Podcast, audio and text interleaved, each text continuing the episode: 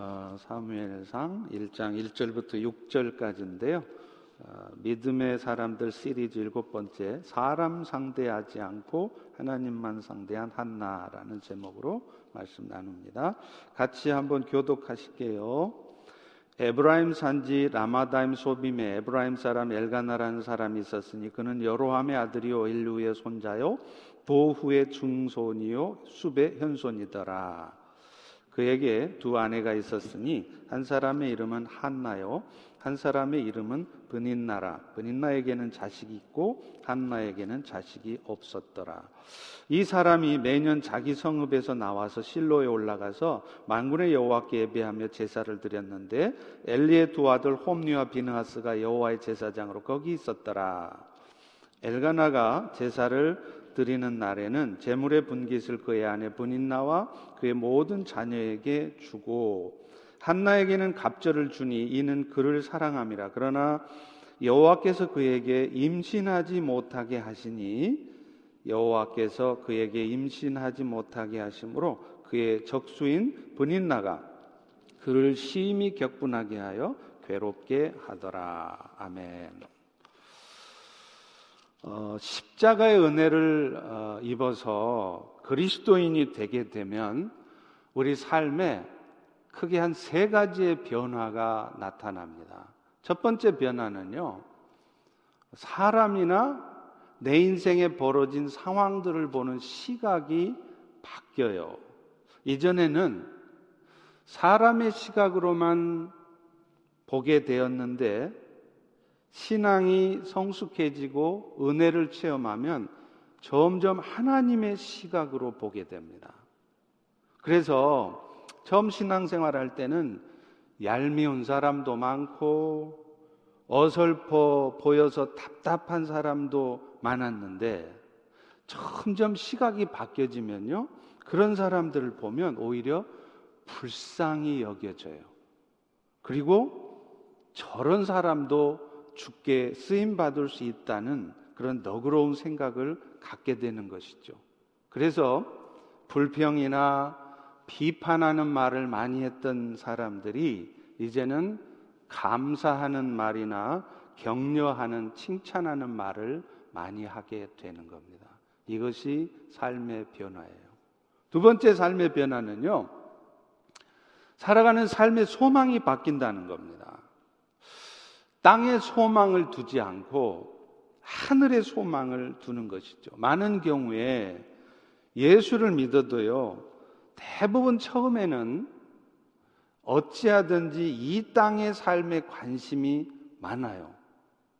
심지어는요, 예수님 덕분에 이 땅에서 좀 편안하고 축복된 삶을 살아보려고 교회도 나오고 예배도 드리고 신앙생활 하는 경우도 있습니다. 그러다가도 이제 신앙이 점점 자라잖아요? 그러면 소망이 땅의 소망이 아니라 하늘 소망으로 바뀌어요. 그래서 이전에는 땅의 것들이 좀 많아지고 좋은 것들이 주어지면 그게 큰 기쁨이었습니다.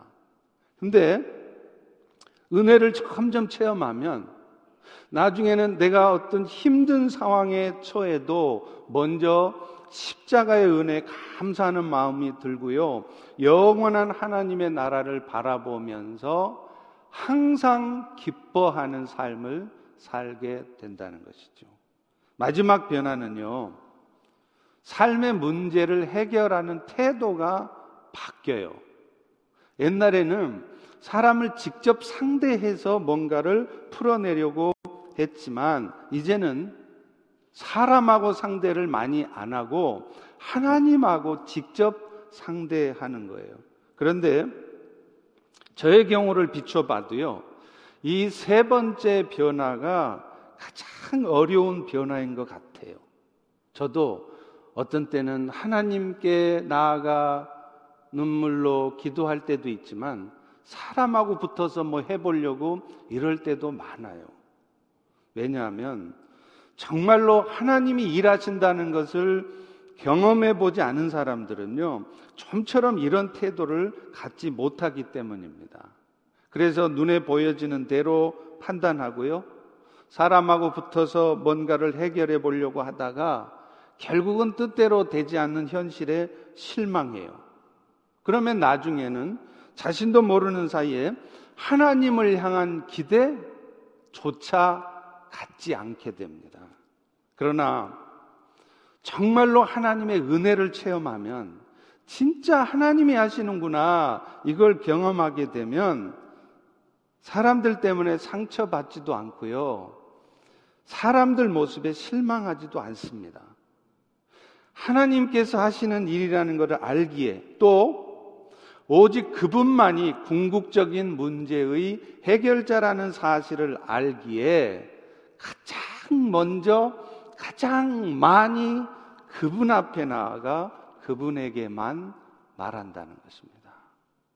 오늘 함께 은혜 나누는 한나도 결국 이 모든 일들이 하나님이 하신 일이라는 것, 또 하나님의 손에 달려 있다는 것을 깨닫습니다. 그래서 이 한나 역시 사람들 때문에 속상하고 사람들 때문에 분노하고 사람들을 상대해서 뭔가를 해결해 보는 것이 아니라 하나님과만 상대하는 모습을 보여줘요.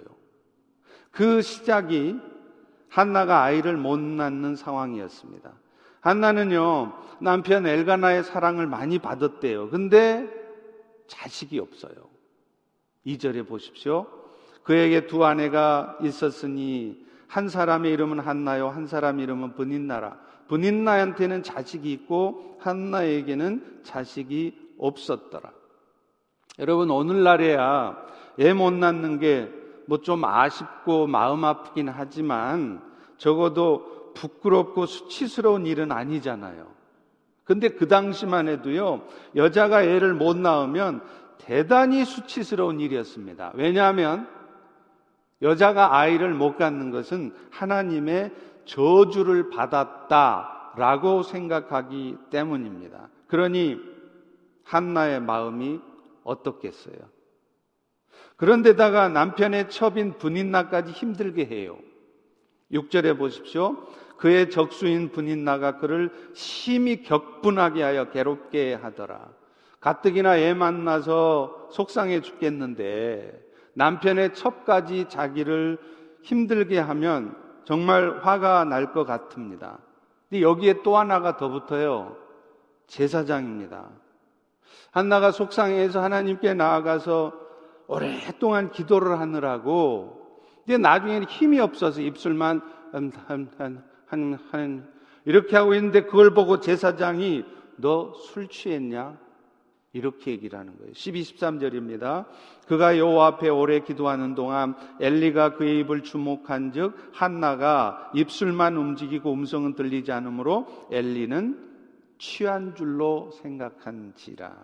자, 그런데 이런 상황에서 한나는요, 애 못 낳는 여자라고 자신을 무시하고 괴롭히는 분인나를 상대하지 않습니다. 우리 같으면 네가 뭔데 하면서 부글부글 속 끓다가 당장에 찾아가서 머리라도 붙잡고 결판 내고 싶을 텐데 한나는 그렇게 안 해요. 또 그 문제로 남편한테 찾아가서 하소연도 안 합니다. 사실 한나는 이 문제를 사람의 방법대로 풀자면 방법이 있어요. 남편 엘가나한테 고자질하면 끝납니다. 왜냐하면 오늘 본문에도 남편 엘가나가 분인나보다는 한나를 더 사랑했다고 쓰기 때문입니다. 그런데 한나는요, 이 문제를 그렇게 풀어가지 않습니다. 심지어는 자신의 아픔도 모른 채로 엉뚱하게 술 마셨냐고 하는 제사장 탓도 안 합니다. 대신에 한나는 여호와께 나가요. 왜냐하면 이 모든 것이 결국은 여호와께서 하신 일이라는 것을 알았기 때문이죠. 5절 후반부를 보십시오. 그러나 여호와께서 그에게 임신하지 못하게 하시니 다시 말하면 도대체 하나님은 어떤 의도인지는 모르지만 한나가 아이를 못 갖게 한 것 하나님이 하신 일이라는 거예요. 하나님이 하신 일이라는 걸 알았기 때문에 한나는요, 그 문제로 자신을 괴롭히는 분인나의 얼굴조차 보기 싫어도 남편을 먼저 찾아가고 싶어도 하나님 앞에 먼저 나아가는 겁니다. 사실 우리는요, 문제 터지면 습관적으로 그 문제를 들고 하나님 앞에 가야 돼요. 사람하고 붙어서 해결해 보려고 애를 써도 좀처럼 해결 안 됩니다. 왜냐하면 원래가 우리가 당하고 있는, 겪고 있는 이 문제가 다 하나님이 하신 일이기 때문에 그래요. 우리가 눈치를 잘 못 채서 그렇죠. 사실은 우리의 삶의 모든 일들이 다 하나님의 프로그램이에요. 하나님이 프로듀싱 하시고 하나님이 주연 배우 엑스트라까지 다 정하고 준비한 프로그램입니다. 지금 한나에게 주신 애 못 낳는 상황도 하나님께서 계획하신 일이라고 오늘 본문도 분명히 쓰고 있지 않습니까?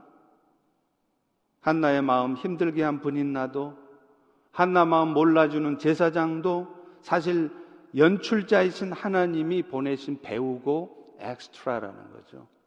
요즘 여러분 코로나 팬데믹 때문에요. 장사 잘 되는 동네가 있어요. 넷플릭스입니다. 저는 잘 모르겠는데, 근데 이 넷플릭스에서 상영이 되는 인기 드라마 중에 탑이 전부 다 한국 드라마랍니다. 놀랍지 않아요? 배우들의 연기력, 또 스탭들의 기술력 때문이기도 하겠지만, 무엇보다도 한국 드라마는요, 스토리가 탄탄하대요. 그리고 아주 독창적인 스토리를 갖고 있답니다.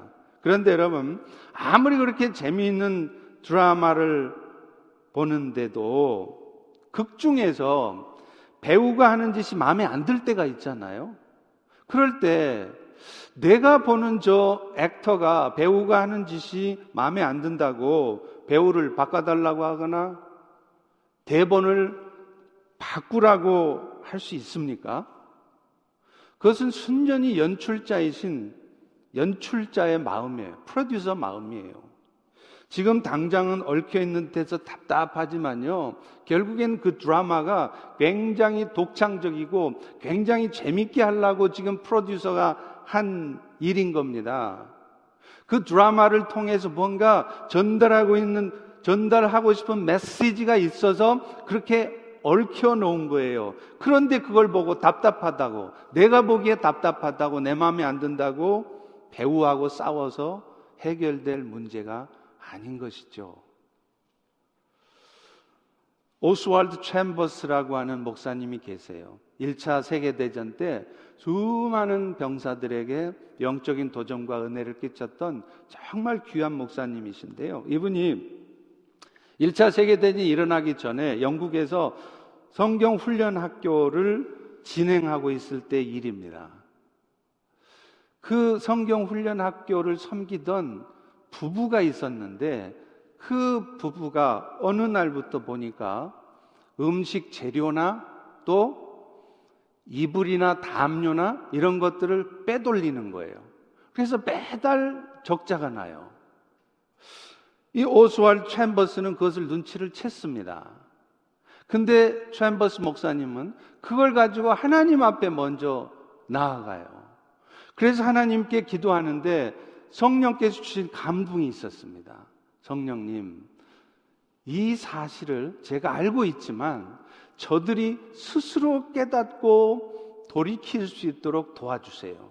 그렇게 계속 기도만 하고 있었어요.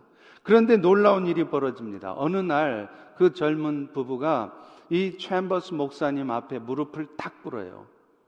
사실은 저희가 이렇게 물품들을 계속 빼돌리고 있었습니다. 그랬더니 챔버스 목사님이 나도 알고 있었소.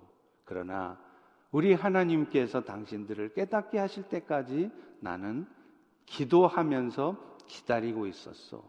결국 예수 믿지 않던 그 부부가 그 자리에서 예수님을 영접하고 신실한 신앙인이 되었다는 것입니다.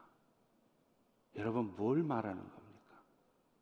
우리는 너무 사람하고 붙어서 사람들끼리 뭐 해결해 보려고 너무 애를 써요. 물론 필요하죠.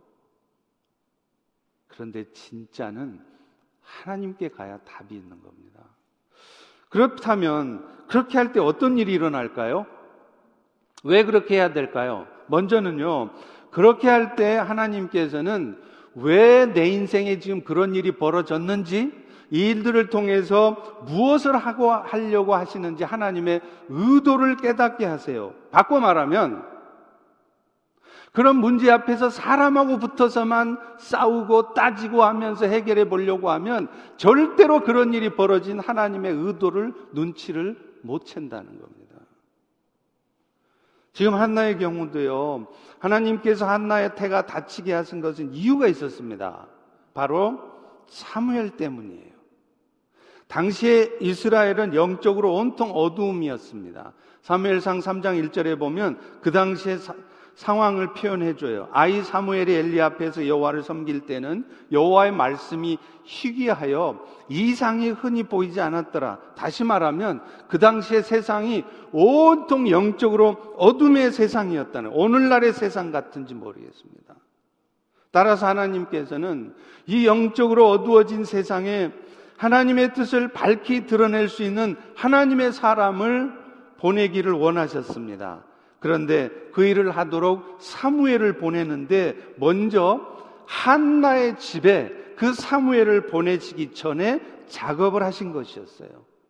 왜냐하면 하나님은 그런 과정들을 통해서 한나가 늘 하나님의 뜻에 민감하고 하나님의 뜻을 잘 분별하는 사람이 되게 하려고 그래서 사람 생각대로 말하고 행동하는 것이 아니라 하나님의 뜻대로 판단하고 결정하고 행동하는 그래서 사무엘조차도 아깝지만 하나님 앞에 드리는 자가 되게 하려고 하신 일이라는 거예요.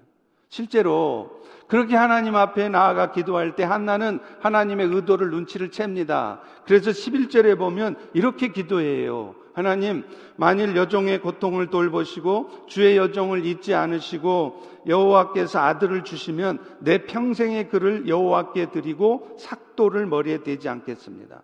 삭도를 머리에 대지 않는다는 것은 이 구약의 나실인 규례인데요.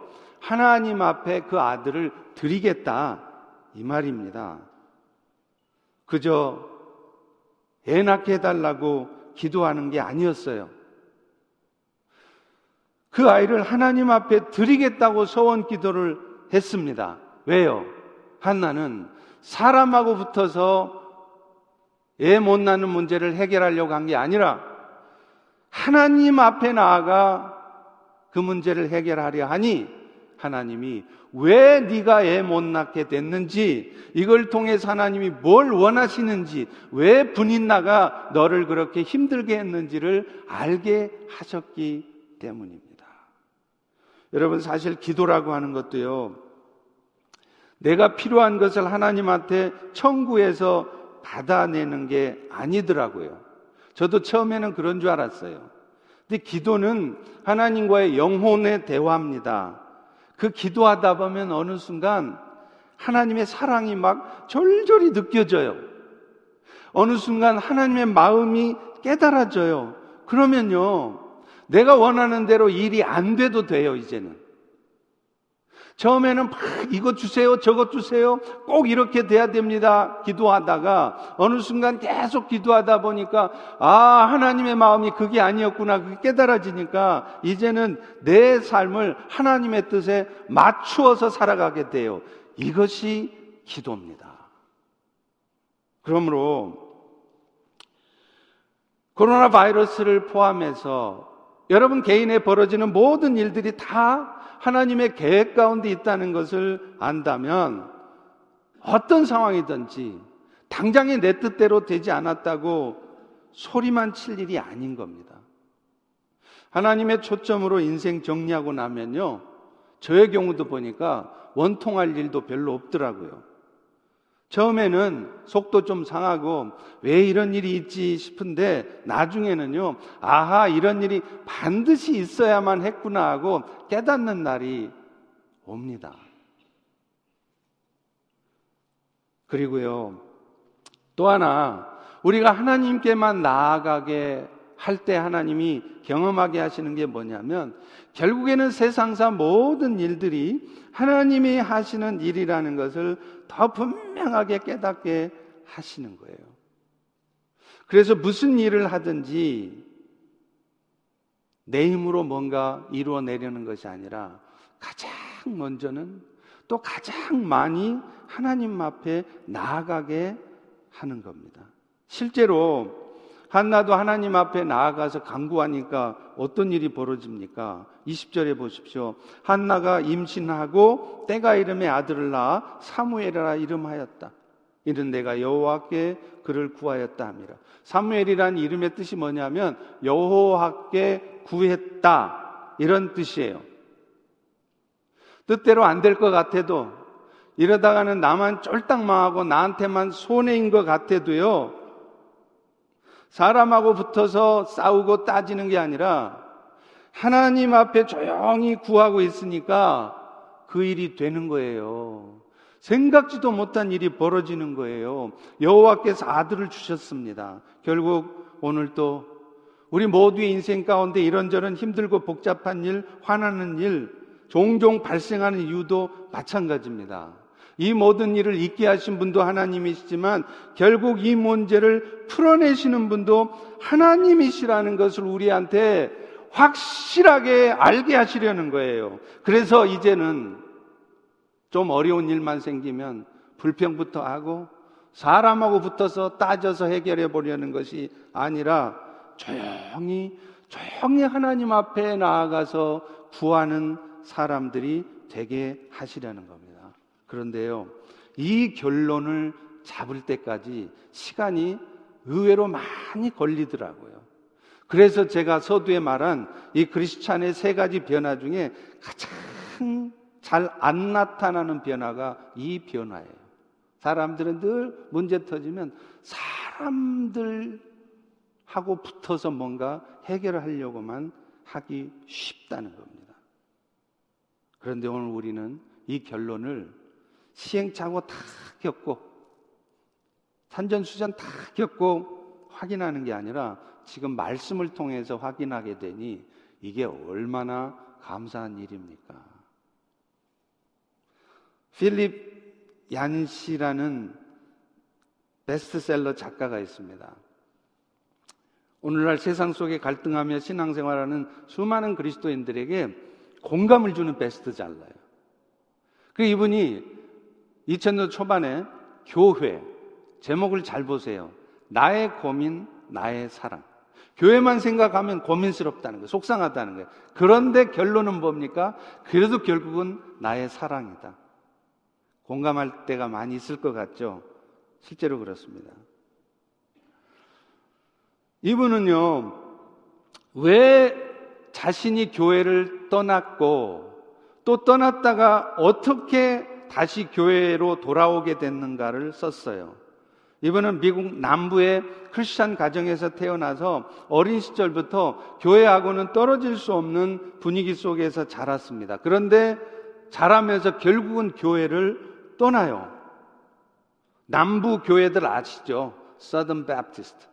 아, 특정 교단을 말씀해서 죄송합니다. 남부 교회들이 아주 보수적이고 지나친 율법주의적인 모습 때문이었습니다. 소위 말해서 교회 안에 은혜가 없는 모습에 지쳤던 겁니다. 교회가 십자가의 은혜를 말하고 하나님의 사랑을 말하지만 실제로는 살벌한 판단, 정죄만 가득하고 겸손함이나 하나님을 향한 기대를 찾아볼 수가 없어요. 그래서 필립 이안씨는 결국 이런 차디찬 내용한 교회 모습 때문에 오랜 세월 교회를 떠나 있게 됩니다. 그러나 그는 다시 교회로 돌아왔습니다. 그는 교회를 떠나 있을 때도 고통받는 쪽은 결국 자기 자신이었다고 말해요. 그리고 시간이 지나면서 결국 자기가 교회를 바라볼 때, 그 고민스러운 교회의 모습을 볼 때 어떤 것을 보아야 되는지를 깨달았다는 거예요. 그는 전에는 소비자의 마인드, 컨슈머의 마인드로 교회를 바라보았답니다. 그러다 보니까 예배를 드려도요, 이 예배가 나에게 은혜가 되는가? 이 교회는 내가 기대하고 있는 것을 충족시켜 주는가? 그게 중요했었습니다. 그런데요, 교회를 떠나서 오랫동안 묵상하고 깊이 생각해 보니까 진짜 중요한 것은 예배를 드리면서 신앙생활 하면서 내가 느끼는 감정, 내가 교회에 대해 기대하는 것, 이게 중요한 게 아니라는 것을 깨달은 거예요. 거기에 문제가 있었다는 것을 깨달은 거예요. 오히려 나는 지금 정말로 간절한 마음으로 사모하는 마음으로 주님 앞에 나아가고 있는가가 중요하다는 것을 깨달은 것입니다. 그래서 필립이 안씨는 결론적으로 이런 말을 해요. 저수지가 메말라 있으면 결국은 더 깊이 파는 수밖에 없다. 더 깊이 들어가는 수밖에 없다. 저수지가 말랐다고 또 다른 저수지를 찾으면 똑같은 시행착오를 반복할 뿐이라는 겁니다. 여러분, 목마르다면 더 깊이 들어가셔야 돼요. 더 주님 앞에 겸손한 마음으로, 간절한 마음으로 나가셔야 돼요. 그러면요, 제 경우에 보면 어느 순간 정말 깊은 샘에서 솟아나는 맑은 물 같은 은혜를 맛봅니다. 그러면 더 이상 내 바깥의 세상이 아무런 문제가 되지 않는 겁니다. 그래서 필립이 안씨도 이제는 교회를 떠난 삶은 생각할 수도 없다라고 고백합니다. 자, 그런데 이렇게 우리가 하나님의 얼굴을 구하면서 생각해야 될 게 하나 있어요. 그게 뭐냐면, 하나님께서는 항상 우리에게 좋은 것으로 응답하시는 분이라는 것을 잊지 말라는 겁니다. 이게 굉장히 중요합니다. 마태복음 7장 11절에도 말씀해요. 너희가 악한 자라도 좋은 것으로 자식에게 줄줄 줄 알거든 하물며 하늘에 계신 너희 아버지께서 구하는 자에게 좋은 것으로 주시지 않겠느냐? 좋은 것. 그런데 그 좋은 것은 내가 좋은 것이 아니라 나보다 나를 더 잘하시는 하나님 보시기에 좋은 것입니다. 여러분, 실제로 그분은 우리의 죄악된 모습에도 불구하고 우리를 위해서 가장 소중한 아들을 희생하셨습니다. 우리 모두는 마음에 죄악된 본성을 갖고 있어서 하나님 입장에서 보면 구원시켜주고 싶은 마음이 하나도 없었을 것 같아요. 그런 죄악된 저와 여러분들을 위해서 하나님은 가장 소중한 아들을 이미 희생하셨단 말이죠. 그런데 이미 가장 소중한 걸 희생했는데 이제 뭐가 더 아깝겠느냐는 겁니다. 그래서 로마서 8장 31절 32절은 이런 말씀을 해요. 만일 하나님이 우리를 위하시면 누가 우리를 대적하리요? 자기 아들을 아끼지 않으시고 모든 사람을 위해 내주신 이가 어찌 아들과 함께 모든 것을 우리에게 주시지 않겠느냐? 이미 가장 소중한 아들을 희생했기 때문에 여러분들에게 정말 필요하다면 이 세상 전부라도 주실 수 있는 분이라는 거예요. 그렇기 때문에 우리가 기억해야 될 것은 그분이 우리의 삶을 책임지시고 우리를 지킬 것을 굳게 믿을 때, 그래서 지금 이 순간 누가 나를 힘들게 하고 어렵게 해도 어느 누구도 우리를 대적할 수 없음을 믿을 때 우리는 비로소 그분께 우리의 삶을 맡길 수 있는 거예요. 맡길 때 비로소 여러분의 마음에 평강과 자유함이 찾아와요. 오늘 여러분 이 예배 오시면서 어떤 마음으로 오셨나요? 아직도 여러분 중에는 아마 틀림없이 마음속에 뭐에 대한 염려, 또 두려움, 불안감, 이런 것이 여러분 마음에 자리한 분이 계실 겁니다. 제가 그 이유를 말씀드릴까요? 하나님 앞에 여러분의 삶을 맡기고 있지 않기 때문에 여러분 마음이 지금 염려스럽고 불평스럽고 두려운 것입니다. 우리에게 항상 좋은 것으로 주시는 하나님, 그 하나님을 우리가 절대적으로 신뢰한다면 우리는 철저히 맡길 수 있고 맡길 때 비로소 진정한 평안이 찾아와요. 두려워하는 것이 아니라 오히려 감사할 수 있습니다. 그리고 그런 평강과 기대가 있다면 오늘 우리가 할 일은 뻔하겠죠.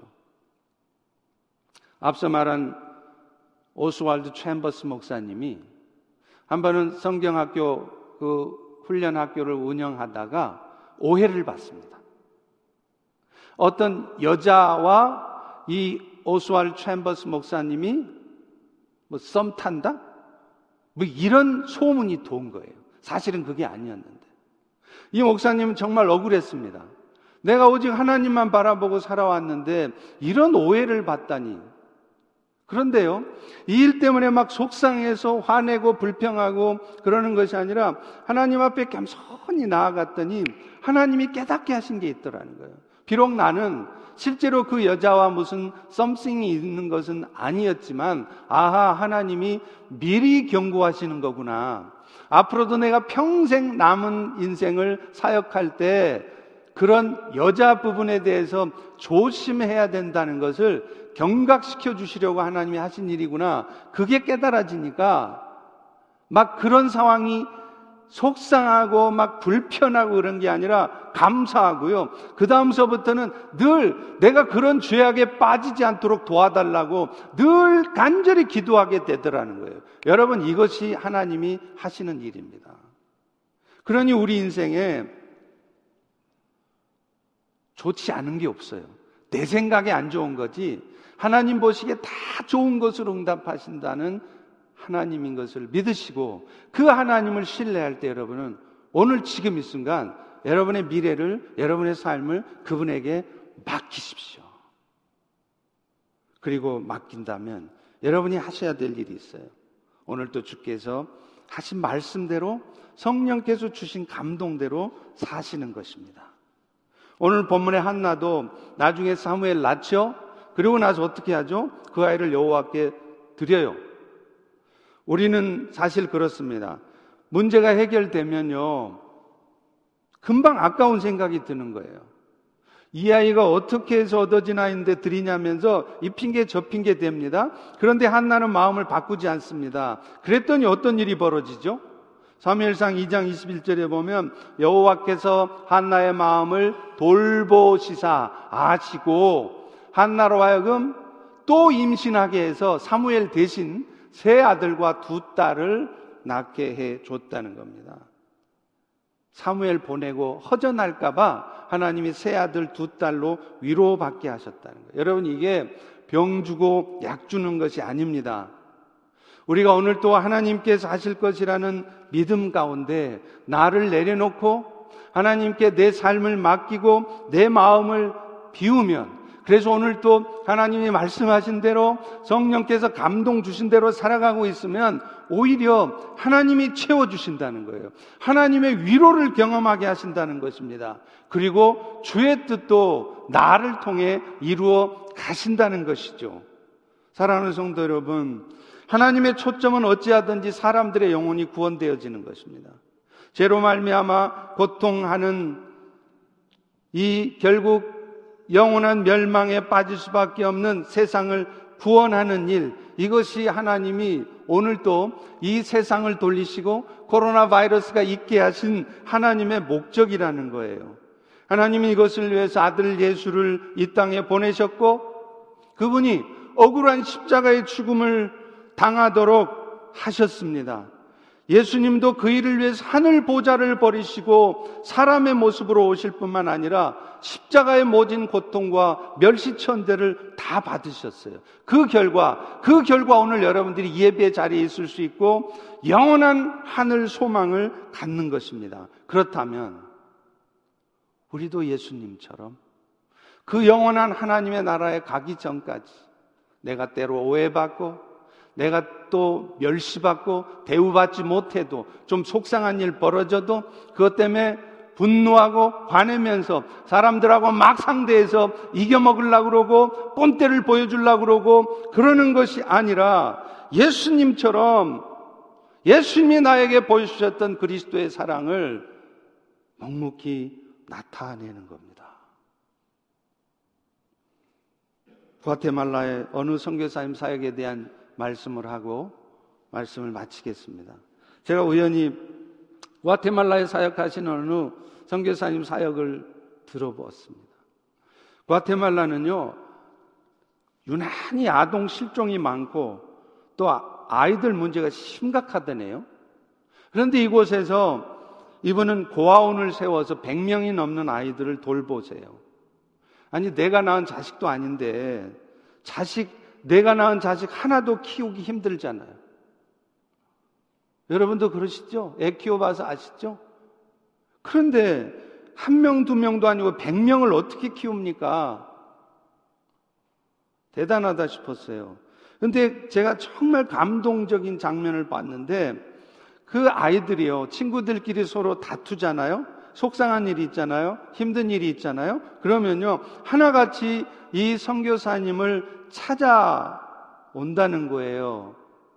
자신들하고 피부색도 다르고 피 한 방울 섞이지 않은 이 선교사님에게 와서 안겨서 눈물을 흘리면서 자기 속상한 것을 하소연을 하더라는 겁니다. 제가 너무 감동받았습니다. 여러분들은 어때요? 심지어 여러분 자식들도 여러분 주변의 사람들이 뭐 속상하고 힘든 일이 있으면 제일 먼저 여러분한테 와서 팍 안기면서 언니, 집사님 하나요?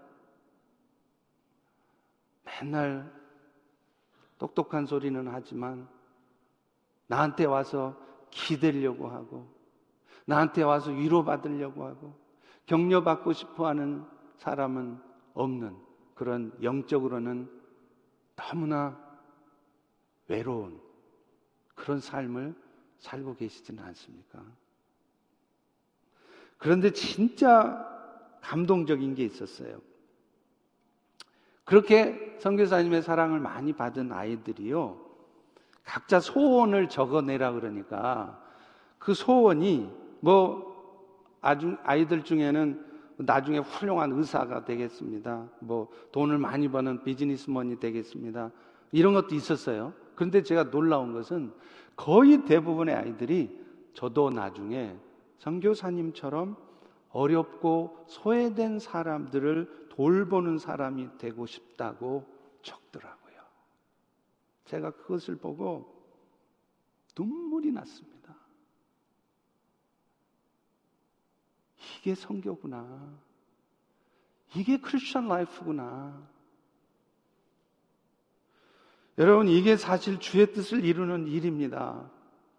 우리 뭔가 대단한 일, 눈에 보이는 가시적인 일, 그거 안 해도 돼요.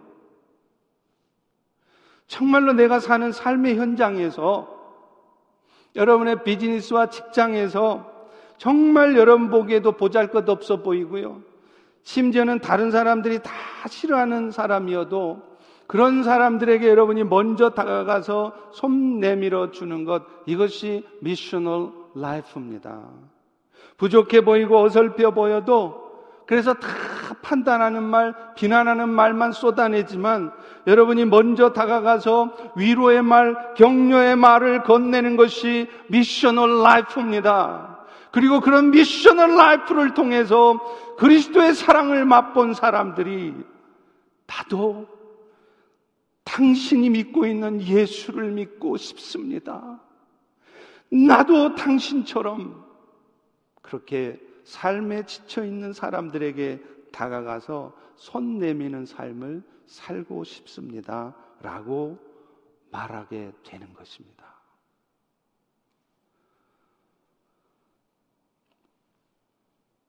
지극히 작은 자 하나에게 한 것이 곧 나에게 한 것이라 예수님은 말씀하셨죠. 여러분, 대단한 일 계획하는 것이 아니라 우리 주변에 있는 혹은 먼 땅 선교지에 있는 혹은 난민 캠프에 있는 도와줘봐야 아무 쓸데도 없을 것 같은 지극히 보잘 것 없는 자 하나에게 먼저 손 내미는 우리를 통해서 이 땅에 하나님의 나라가 왕성하게 세워져 가기를 간절히, 간절히 소망합니다. 기도하겠습니다. 하나님, 오늘 또 우리에게 이렇게 한나의 삶을 통해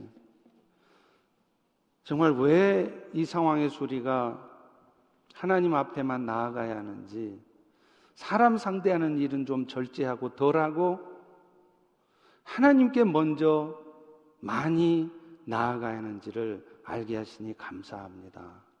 이제 이 말씀들이 우리 평생의 마음에 새겨져서 missional life를 살고 그래서 그런 missional life 사는 성도들이 모이는 missional church가 될 수 있도록 축복하여 주옵소서. 예수님 이름으로 기도합니다. 아멘. 우리 자, 같이 일어나셔서 나의 영혼 잠잠히 한번 같이 찬양하고 같이 기도하고 예배를 마칠게요.